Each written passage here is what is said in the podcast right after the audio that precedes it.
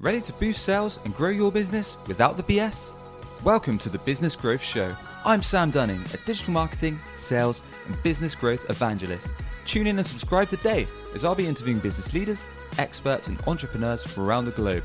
We'll be sharing actionable tips across marketing, sales, and growth without the BS to help you skyrocket your business.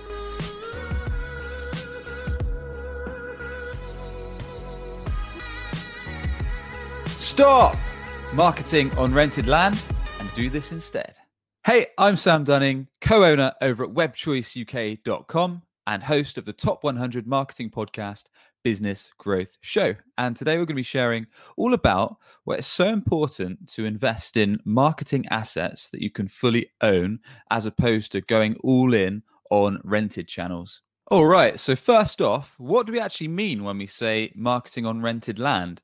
So, by rented land, it means any platform that you do not fully own yourself.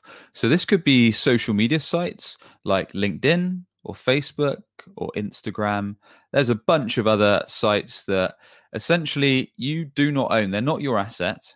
So, what I mean by that is they could be great. So, I know many people that are marketing on LinkedIn. Myself, I'm one. I do, I post content on LinkedIn every day. It generates us a lot of business.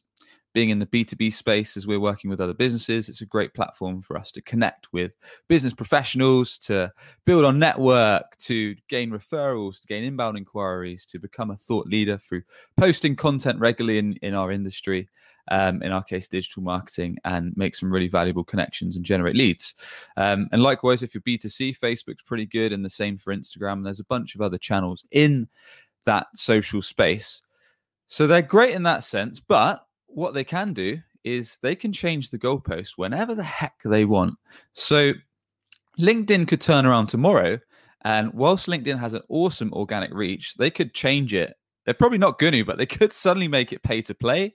Um, so you have to pay a subscription to use the platform, or they could significantly drop the reach um, and make you pay to increase your reach. They could change the way the messaging tools work. Um, and likewise, Facebook or Instagram could completely move their algorithm, change their system.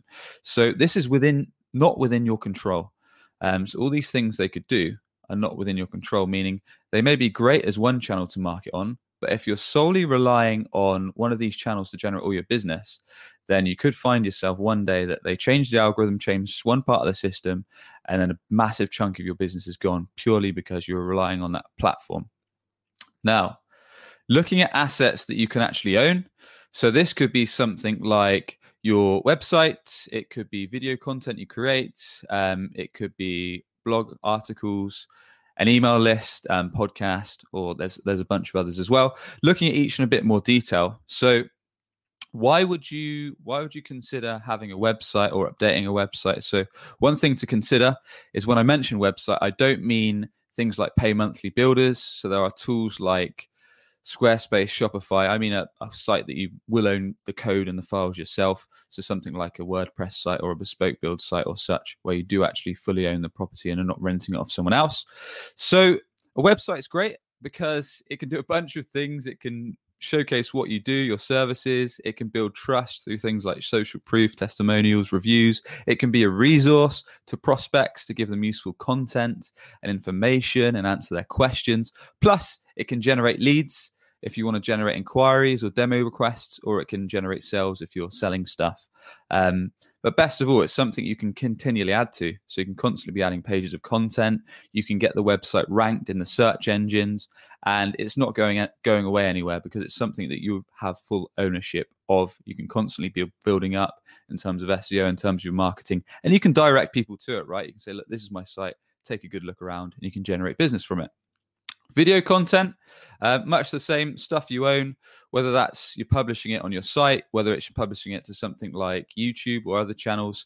It's typically something like I'm recording now, an evergreen piece of content that can stay on the internet. And once it's there, it's there. It can drive awareness, um, showcase what you do, and bring in business a long term over time.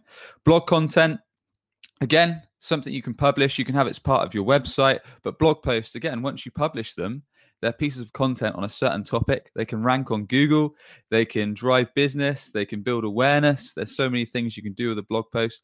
Email list is a great one.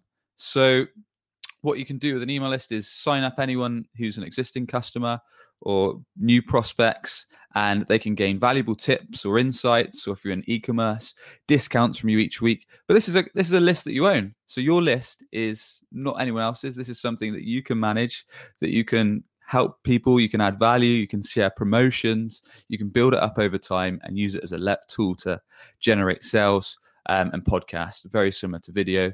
Again, once you publish a podcast, it's there on the internet, it's evergreen, it's staying there, it's not going anywhere.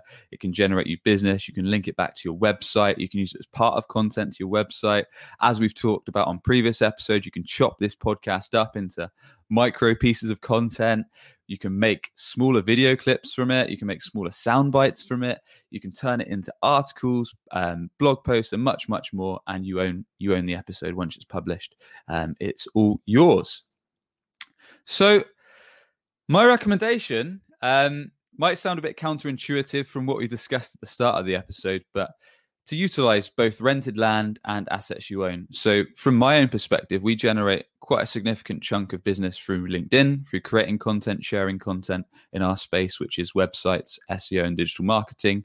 So, I do a lot on LinkedIn, a lot through the podcast Business Growth Show, um, and we do a bit on other social channels too.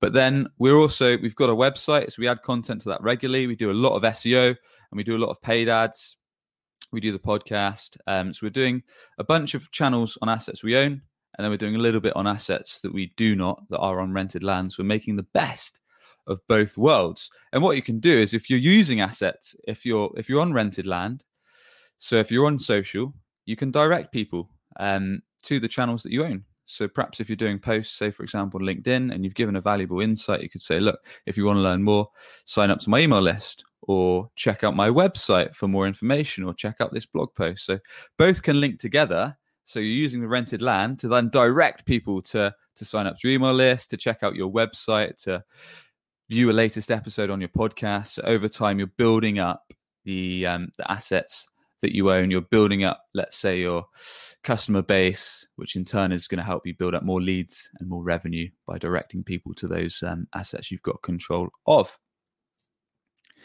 and therefore giving you more long term growth because you're not simply relying on one channel or two channels that are rented. You're making a mix of rented and fully owned assets.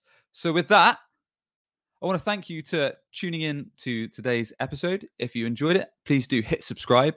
Got any questions, as always, do send us a message. And with that, we'll catch you on the next episode.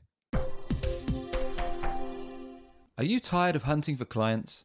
You could be missing out on regular inbound opportunities all because your website isn't on the first page of Google.